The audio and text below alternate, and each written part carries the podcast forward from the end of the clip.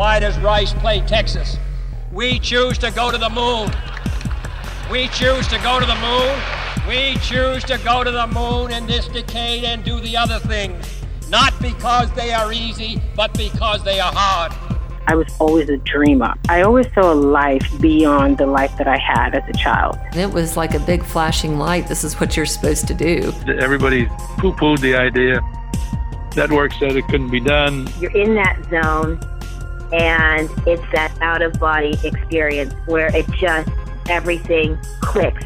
Sometimes you have those dark moments. I was so depressed when I got fired. I was so mad. People don't need to be afraid to fail, and again, that that's where you learn. You don't shouldn't be afraid of adversity. You know that that is the thing that that makes you strong. This is Jerry Levias. This is Jody Markel. This is Chi Yun. This is Dick Vitale, and you're listening to American Achievers. Welcome to American Achievers, the podcast that celebrates ambition, commitment to excellence, risk taking, and tenacity on the road to success. I'm Keith Dunavant. Some of my guests are world famous, some are rather obscure. Our weekly lineup includes entrepreneurs, athletes, military heroes, civic leaders, artists, and media figures. What they all have in common is a sense of undeniable purpose and an intriguing story that reflects the power of the American dream. Imagine you're fired from your job. Once the shock wears off, how would you react? Would you be able to summon the creativity and guts to launch a billion dollar brand out of your own back pocket?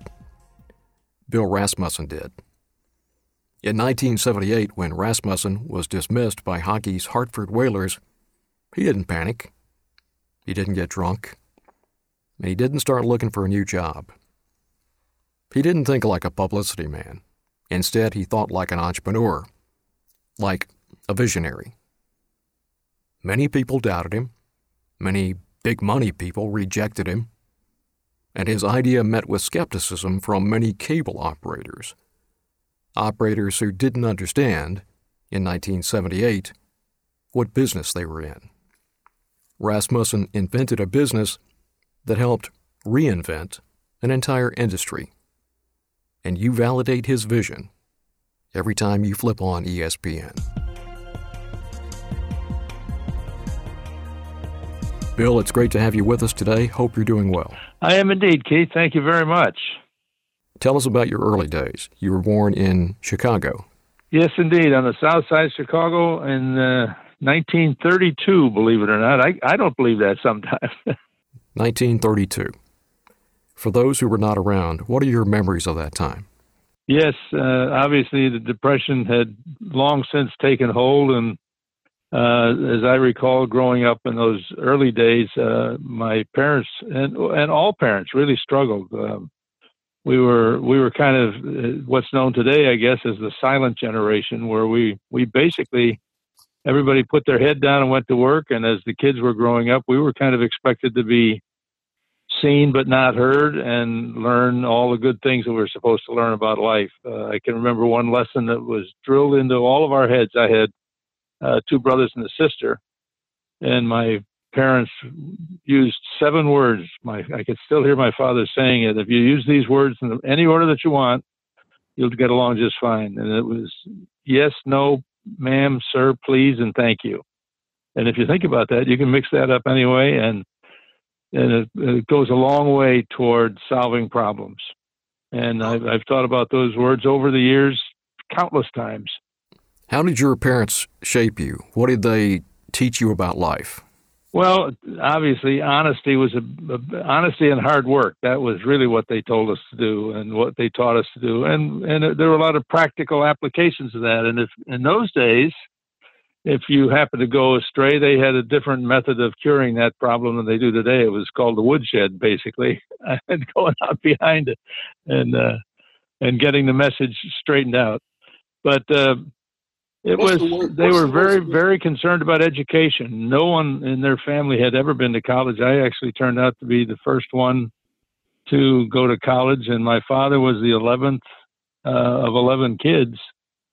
So it was quite a quite a feat for him to get uh, have me go to college, and then of course my two brothers followed, and my sister as well. And what did your dad do for a living? For many years, he was a banker, but that in 1932, obviously, that the banking business was in some trouble, and he did a variety of things. I can remember he to, to just to put food on the table. He delivered milk in the morning. He was a milkman. Uh, he was a streetcar conductor and and uh, became an insurance salesman. He tried any number of things just to earn a few dollars here and there. And then after the war was over and we got into the into the rebuilding following World War II, we went back into the banking business and in fact retired as a banker. How did that time and place mark you? Well, I, I think uh, the the lessons that we got from the, the discussions that we had with our parents and our peers, we we all wanted to do good things. Uh, you know, we were all we were all old enough. I was in the for, in the fourth grade when World War II started, so we were we were all old enough to understand uh, things were happening uh, around the world. And as as the war uh, continued, we ended up oh getting uh, wire hangers and newspapers and tin cans and anything the the government asked for all of these all of us to help everywhere. And we were all very everybody. I can't remember a person that was not patriotic and doing all they could to help in whatever small way we could. And of course, when the war ended and we, I, I happened to graduate from high school on the very day that June 25th, 1950, that the Korean War started. So it, to us, it seemed like we were, you know, it was kind of a period of conflict, but we were all, uh, all of us, we played we played games basically, and we were U.S. soldiers or Marines or whatever it might be. And uh, and so when the Korean War started, everybody was still in that patriotic mode, and we we continued. And I I think you know I ended up going into the Air Force.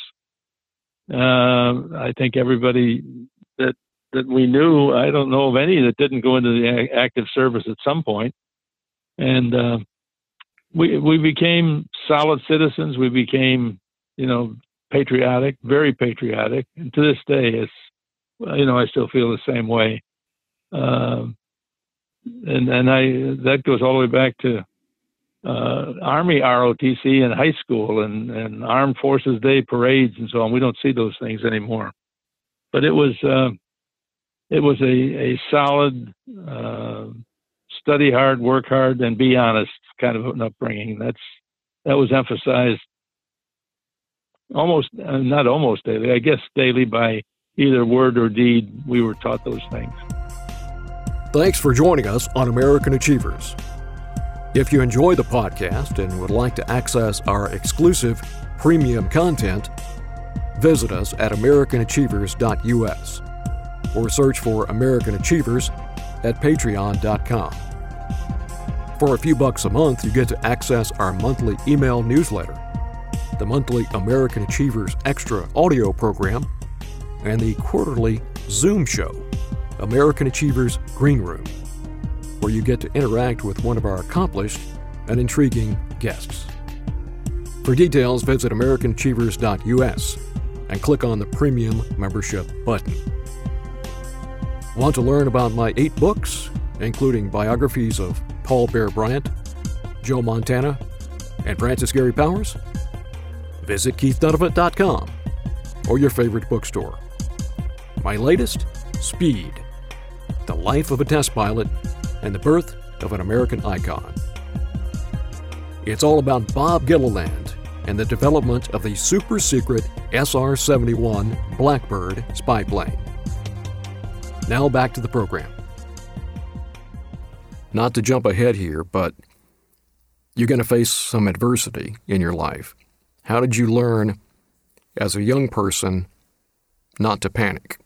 Well, you know, it's, it's interesting that you say that, Keith, or ask that because uh, we all played sports. We all, you know, went off to school. We all did what we were told to do. Basically, that was that was that's what our our generation did. We we um, we were told, given a task, told to do it. If our task was, you know, go to go to school and do this extra project. We went and did it, and no, no matter what it, what it was. And so, I, I, I I can't remember a time when I wasn't very positive. I always thought we could accomplish anything. If it was stealing second base, we could do that. If it was, uh, you know, working with the paper drive to pick up extra paper for recycling, we could do that.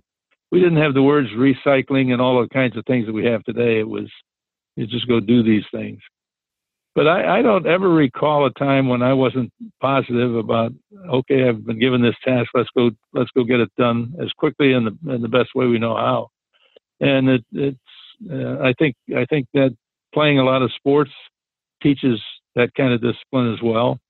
And you know, everybody doesn't win. In every event, there was a winner and a loser, and if we lost this week, we'd win next week. It's and that's and that just carried over when I went off to college and off to the Air Force, and and and really the rest of my life. It just uh, I couldn't wait to get on to the next project, whatever whatever it might be. Who were your sports heroes growing up? Well, in growing up in Chicago back in, in that day, Sid Luckman was the quarterback for the Chicago Bears. Luke Appling was the shortstop for the White Sox. Um, and the the Blackhawks were hockey was really just coming on the scene. Uh, well, all sports were in effect because uh, the All Star Game was invented by Arch Ward, the Chicago Tribune sports editor, in 1933. The first game was played. Um, first Heisman Trophy was back in 1935 or six, and uh, so that was Jay Berwanger. I remember seeing that name and could, didn't understand what it all meant, but he won this big award. Those were, and then of course, uh, as as the years went on during the war years, Johnny Lujack was playing at Notre Dame. We thought Notre Dame was a pretty big event, and when one of my cousins uh, ended up playing later at Notre Dame. That he was he was our hero. Um, but there were, of course, that was the era of Bob Feller and Joe DiMaggio and all those folks that they went off to war. Ted Williams. I got to see all those guys play. It was very very interesting in those days. They, they were really heroes to us. The connection you had with with sports, playing it, watching it, reading about it, thinking about it at a time when television didn't exist. How did that shape you as a man? Well, the interesting thing was I was fascinated. We couldn't wait to get the morning newspaper because the sports writers of the day, you know, they weren't competing, as you just said. We didn't have TV, and and even radio was limited during World War II. Um, so the writers really told the story, painted the picture, and gave us, you know, the sparkling green grass on a sunny day at Comiskey Park or Wrigley Field. And we couldn't wait to read the box score and get all the details. We all learned how to read box scores in the newspaper and uh, Uh, that small agate type, which I later discovered as my eyes started to go that I needed glasses to read. But back in, in those days, we could we could make the action come alive by reading the words and depending how the various sports writers told the story of the football game or baseball game or hockey or whatever it was. There was no NBA back in, there was no NBA until 1949. So the war was behind us at that point. But um, I still think to this day, uh, remember some of the, the uh, images in my mind that were triggered by the ability of the sports writers. Tell me about your days as an Air Force procurement officer. Yeah, it was. Uh, let's see, what they had a different name for us. It was contracting officer. That's what it was. They called us contracting officer. The engineers worked in one building with defense contractors all around the country, and and we would go off to visit somebody in. I think it was Remington Rand was in Minneapolis. We'd go there, and we'd go to Sperry out on Long Island and I think all we were doing really was monitoring what what the uh, pile of paperwork that we had uh, said they were supposed to be doing, and we didn't really know very much about what all was happening, but uh, it was very compartmentalized. Everybody had all kinds of security clearances and so on, and we were all working in our own little area, and then it all came together someplace along the line. Uh, we were part of the Air Force uh, the uh, air. Let's see, arm of the Air Force, hmm, AFAC, whatever it was. I can't even remember. Anyway, it's part of the part of the whole development program that led up to the ultimately to the launching of the first astronaut, Alan Shepard, in the late 1950s. And uh, we were there when the first big computers arrived, and they were big computers coming in on 18 wheelers and uh, very slow, unlike what we have today, like a, a, cell phone or a laptop or anything. It was it was quite interesting. The time in my time in the Air Force was really fun. In addition to doing that, I got to play ball in the Air Force too, and so we traveled and played some games here and there uh, along the way. It was, um, uh, you know, I look back and I think about all that. That Keith, it was. Re- I really had a lot of fun. Um, we didn't have a lot of we didn't have a lot of extras in life, but it didn't make any difference. If we had a bat and a ball and some friends, we could go conjure up some some entertaining afternoon. And you were a pretty good baseball player, right? Well, and uh, I guess it all it, it all depends. I, I didn't I didn't get as far as I wanted to go, but yeah, I played for a long time, and when I stopped playing, I ended up umpiring for ten or twelve years. So I was really invested in baseball. What was it about baseball that you loved? Well, I don't know. I guess it was just you know the bat and the ball. We'd read about them in the newspapers, and during the war, we used to hear. We could listen if there was a road game. They, many of the announcers could not travel with the team, so it was a teletype, and all, all we'd hear the clicking in the background, and the announcer would say, you know, it's a, a strike or a ball, and that was that. Uh, so that was the only way we could listen. But I was fascinated by the intricacy of scorekeeping, and and I my my grandchildren today kid me about I'm an Excel guy. I guess I was an Excel guy before there was Excel because I I would keep listen on the radio if I or go to the ball game and I would keep score and then I would have my own little set of facts and figures that I whatever I devised for myself and I, I would keep track of all those things. When you learn, you know, you first learn batting averages, you hear the word batting average, and then you, you learn how you do that, and then all the rest of it goes with baseball. And and so it was only natural that I would want to play because we seemed to have a bat and a ball. Everybody had a bat and a ball. Sometimes the bat was eh, put, you know, if it was cracked or broken, your father would put a screw in it and put a piece of tape around it. That'd work. And if the seam started to rip on a baseball, we'd just get another piece of electrical tape and I don't know what that would do to the flight of the ball, but it, we had a lot of dead balls. I know we couldn't hit them very far after a while, but uh, I was just fascinated by the sport, and uh, so as as everyone, you know, whatever if it's basketball, I have a grandson who is fascinated by basketball, and never really much cared to play baseball, so it's hard to tell. But I, I that was my sport. I loved the game in all aspects even even umpiring for many years. I still enjoyed the game. When you got out of the service, you eventually got into broadcasting. How did that happen? Well, that perhaps is the most interesting story that I uh, I wonder myself how it happened because I I got out of the service and worked at Westinghouse for a few years, uh, three years in Bloomfield, New Jersey. We started a small. I left Westinghouse to start a small business as a service company distributing advertising materials and so on for for Westinghouse, and that grew into a business that ultimately lasted some 50 years.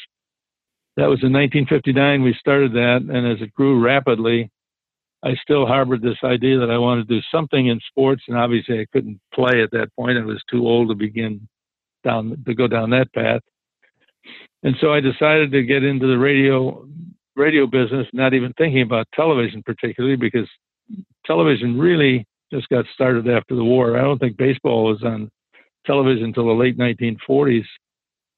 Uh, NCAA football came on in the early 1950s, and so I really wanted to do this. And I, there used to be a magazine called Broadcasting Magazine. They had an, uh, a couple of pages of little two or three lines of type saying things like the one that I answered. It said Westerly, Rhode Island, uh, sportscaster radio station, whatever it was.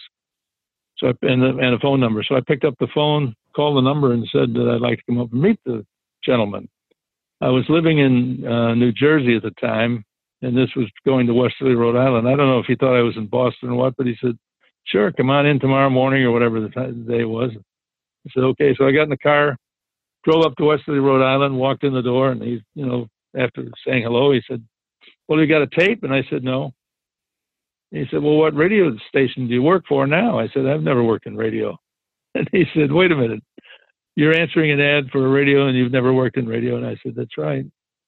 And he said, "You know, I kind of like your attitude, and I'll tell you what. If you'll help me put the station, I'm putting a new station on the air in Amherst, Massachusetts. If you'll work with me and help me get that on the air, you're my sportscaster." So on my 30th birthday, I resigned. My partners uh, agreed. I, I traded them stock for three years' salary, and so they they agreed to pay me for three years.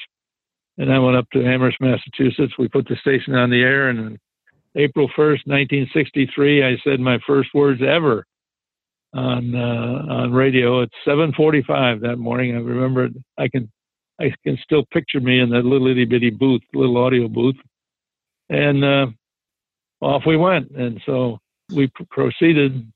Uh, uh, we were in Amherst, Mass, where the, University of Massachusetts was. And one day I said to the owner who had put it on, put the station on the air, I said, "You know, the university's here. Why don't we do some sports? Why don't we ask them we can do the, do their football games?" Well, I, you know, he said, "Sure, why not?" I mean, it was pretty loose leaf in those days, Keith. So I went up to the university and talked to the athletic director and said, you know, we're the new station in town. We've gone on the air in April. We'd like to do your games this fall. And he said, okay. And I said, oh. And he said, anything else? I said, well, uh, what about basketball? Sure. He said, go ahead. So uh, no, no rights fees, no contracts, no anything. He said, we, our first game's in Maine in September. Get the schedule. I'll introduce you to the head coach and the and the sports information people. And is there anything else you want? Nope, fine. Look forward to seeing you over the summer, and we'll hear the games in the fall. So we went into radio by not having any experience, and I went up there expecting. I don't know what I expected. I, you know, rights fees weren't a billion dollars or anything like they are today, and and we did the games and got into the basketball season. And Johnny Orr, uh, who went on to fame at uh, Michigan and Iowa State later, was the coach and uh, basketball coach, and one thing led to another, and uh, that was the radio business. You're listening to American Achievers. Stay tuned for more conversation.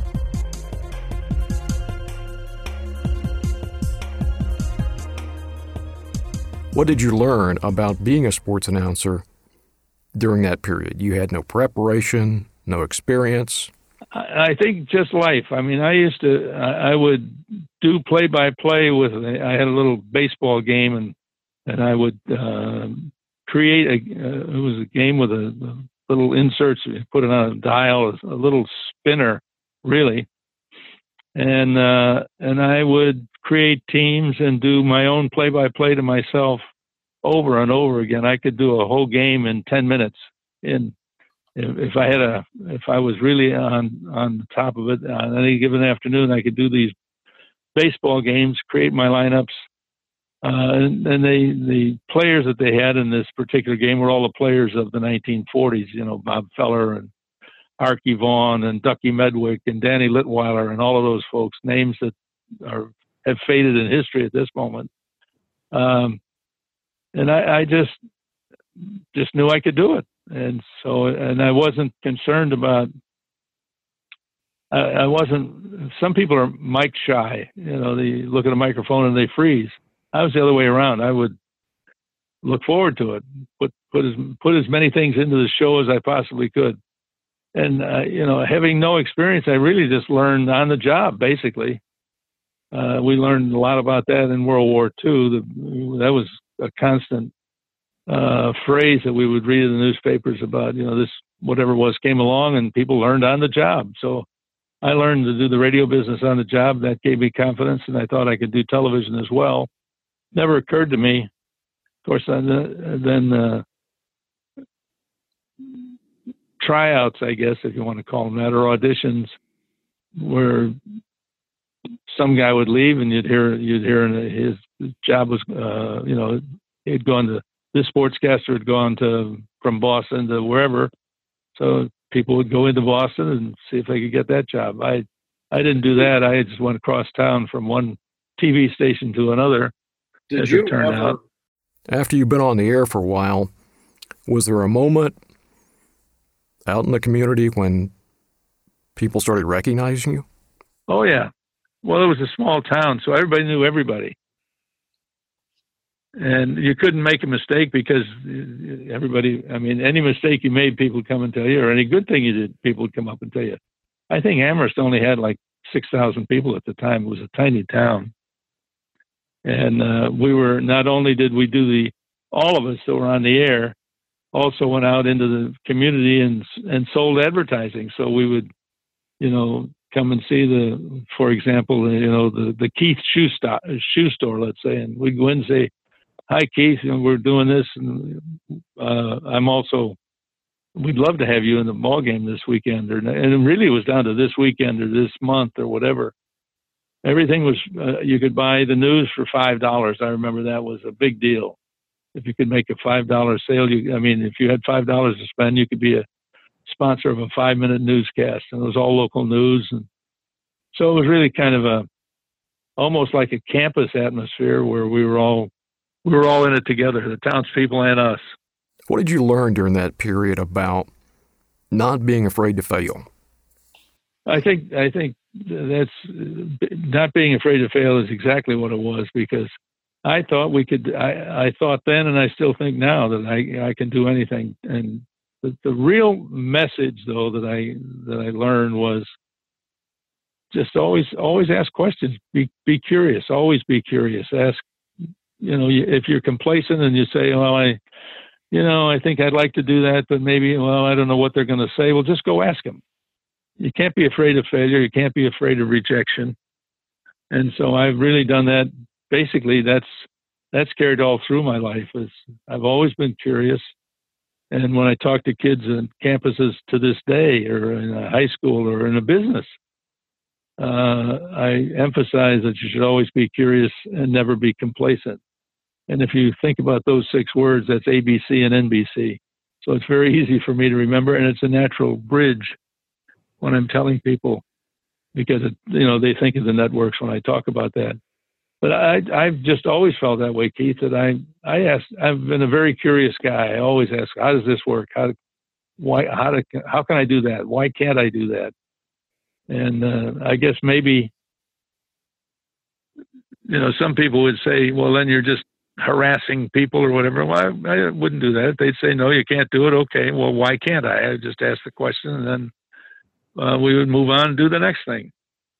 And uh, I look back now, and I I was talking just the other day to some folks and about all you know, looking back over your life. It's just amazing. I can't I can't ever remember being anything different than I am now. I just uh, see something and it triggers an idea, and I'll ask a question and just be curious about it and go forward.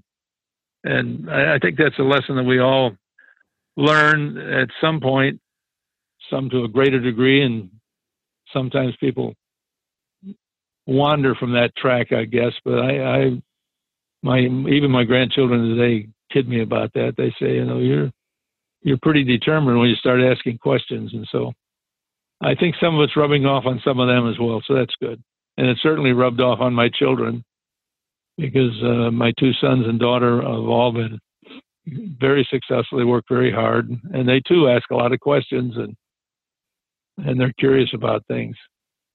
At that point, what was your long range ambition? I, I, guess this is going to sound odd to be to be successful at whatever I was doing. And when I was doing uh, television, I was doing I did live television for the better part of ten years, from '65 to '75. And at that point, I, starting in a local market, I wanted to go. Well, I thought I, I skipped a few steps. I said, let's just go right to New York. And uh, so I went to New York and talked to some people, and of course there were there was no the networks didn't do very much in the way of sports in those days. Local local markets were the places that you could do sports, uh, and so my goal was to be up to get to the next rung up the ladder, which would have been uh, in a big bigger city, or obviously to do something in New York with one of the networks. Well, that didn't happen, but the hockey business got more involved. I had been doing hockey in Springfield along with all of the uh, radio and television in Springfield, Massachusetts.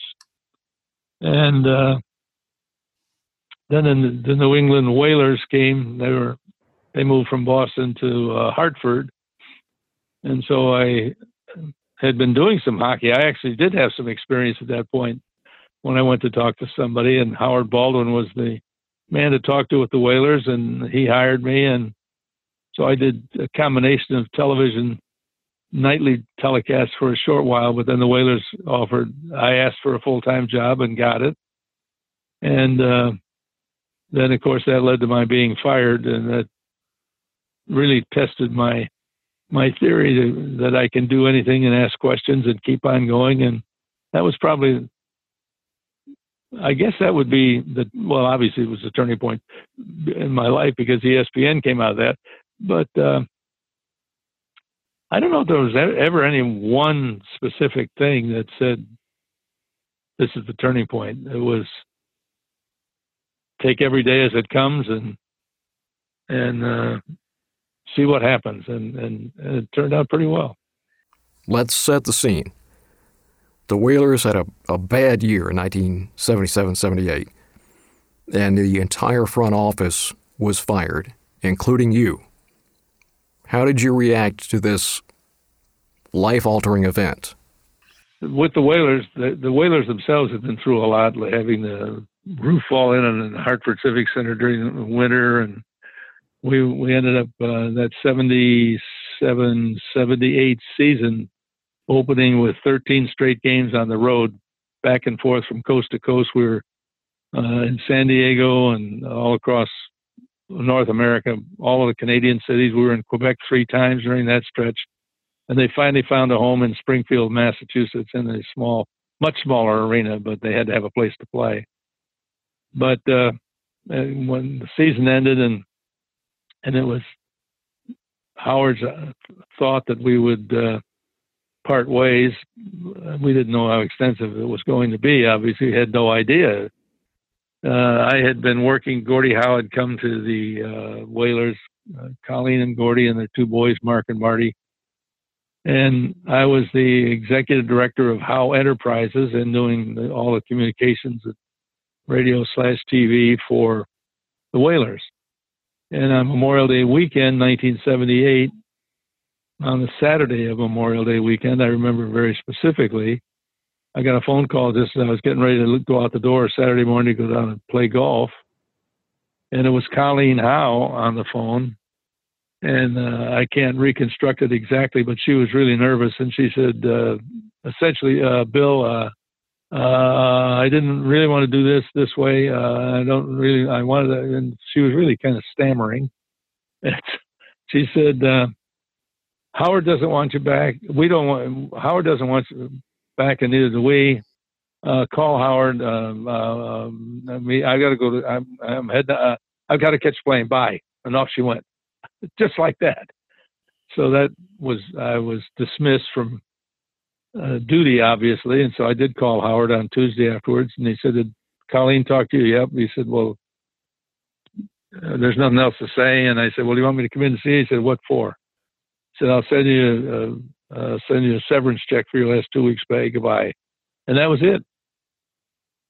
So that launched me on. We, while with the Whalers as their communications director, we had been exploring the idea of putting the Whaler games on local cable television uh, systems in Connecticut. There were only five operating systems at the time.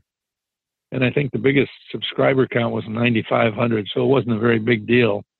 Let's talk about what cable was in 1978. It was still basically a way to get distant broadcast signals.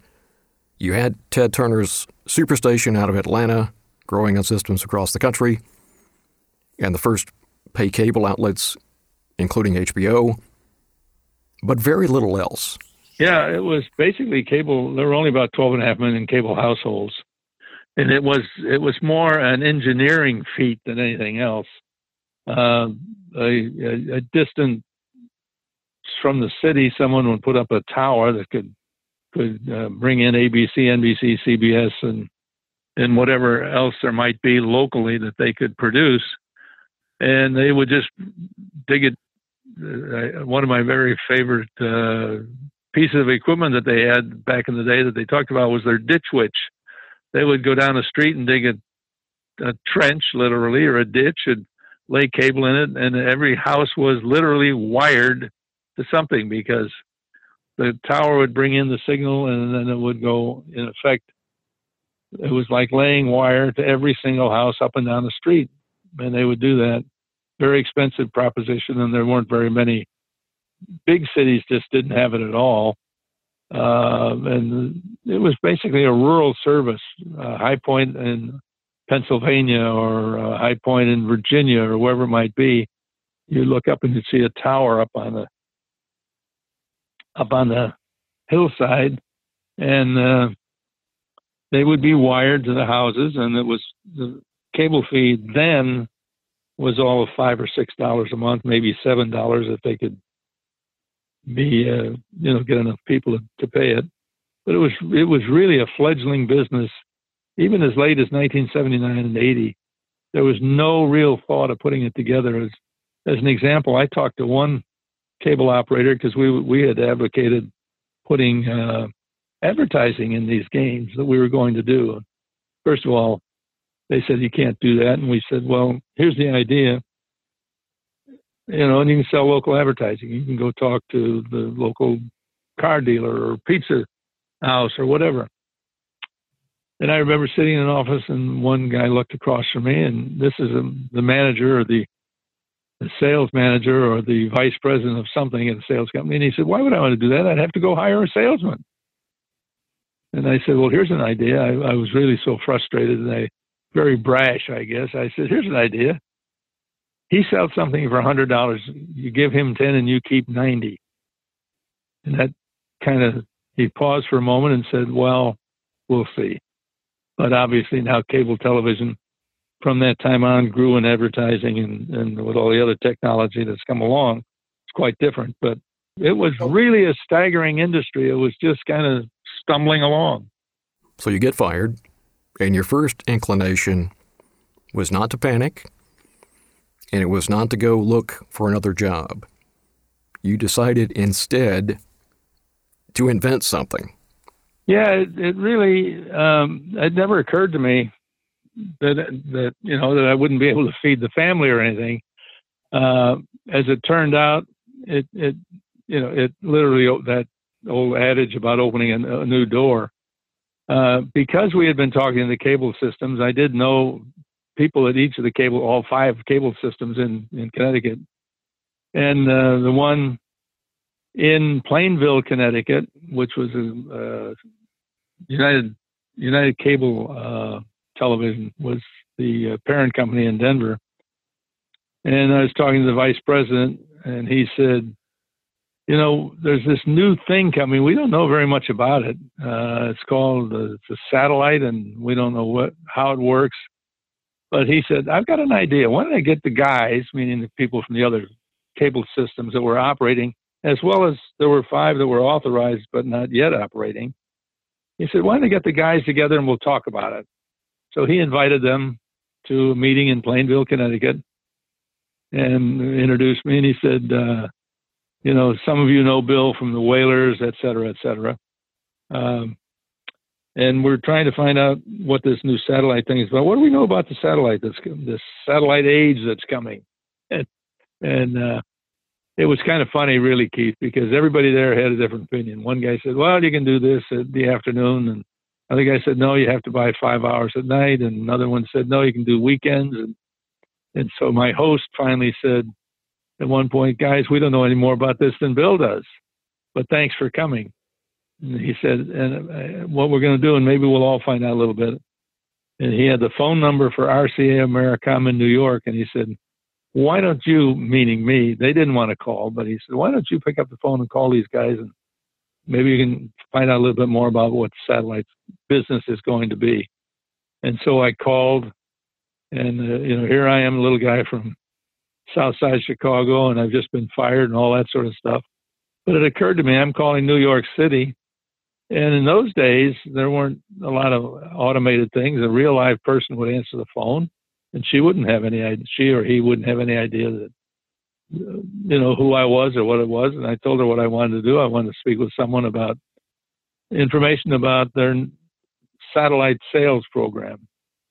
Oh yes, sir. Just one moment, and she put me through to a young man named Al Parinello. He was probably 30 years old, and I explained what I was doing, and he just listened for a minute or two, and I, you know, told him a little bit of the background. And I said, I've got an idea, but we need some satellite time, and some folks have suggested I call him. And the first thing he said is, "Where are you located in Connecticut?"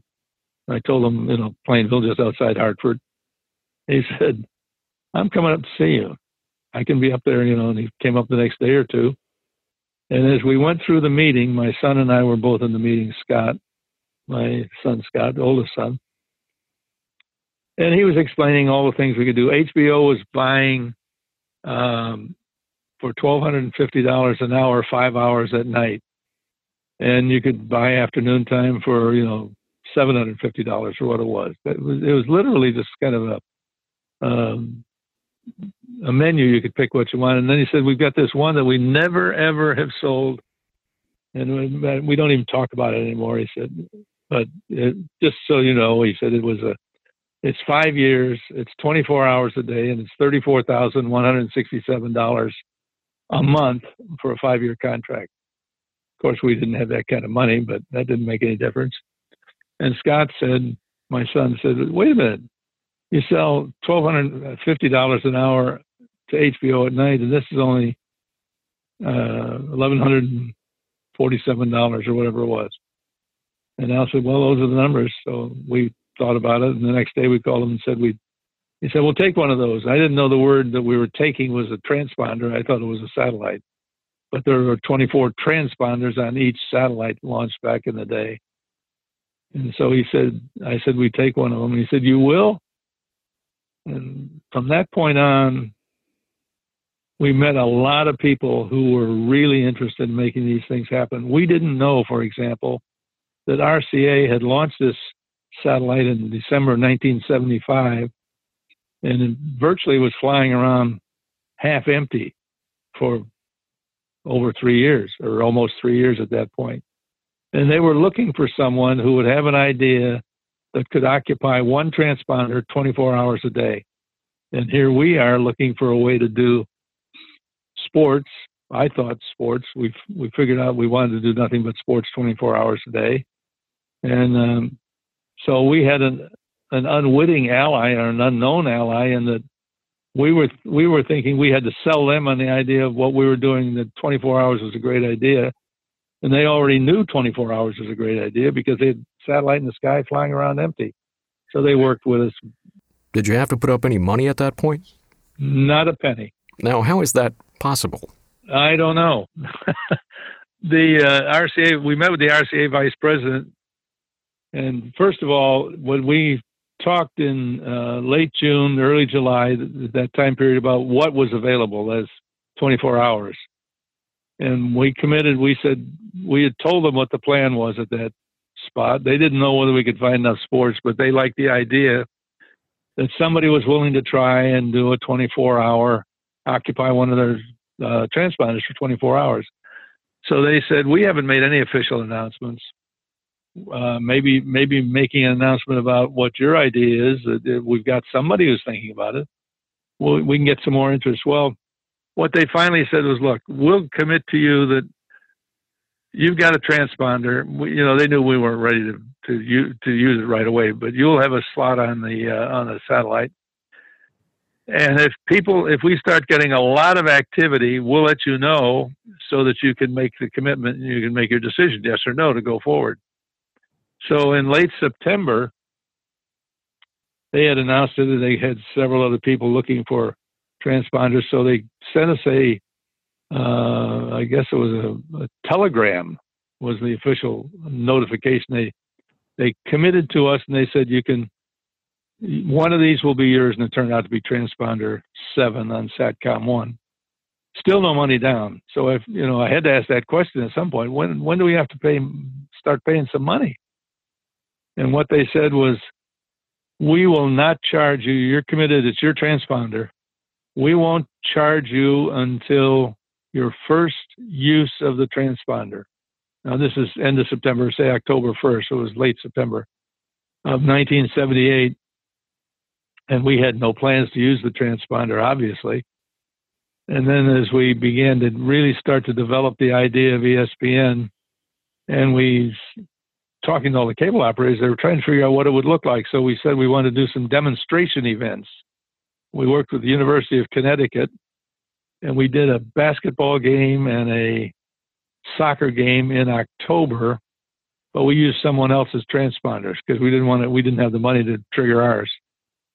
Then finally, in January of 1979, we did a uh, Rutgers at UConn basketball game, and that was our first use of the transponder. And the terms were quite simple. They would bill us 30 days after the first use, and we would have 30 days to pay. So we figured we had from January 9th to March 9th to get everything done, and we were sure we would have the money by then. Thanks to Lane McGivney and all the good folks at Boutwell Studios for all the TLC required to bring this podcast to life, and audio engineers Joe Beeman and Jonathan W. Hickman. Remember, everyone has a special talent. You just need to identify it, cultivate it, and be willing to pay the price. You too can become an American achiever.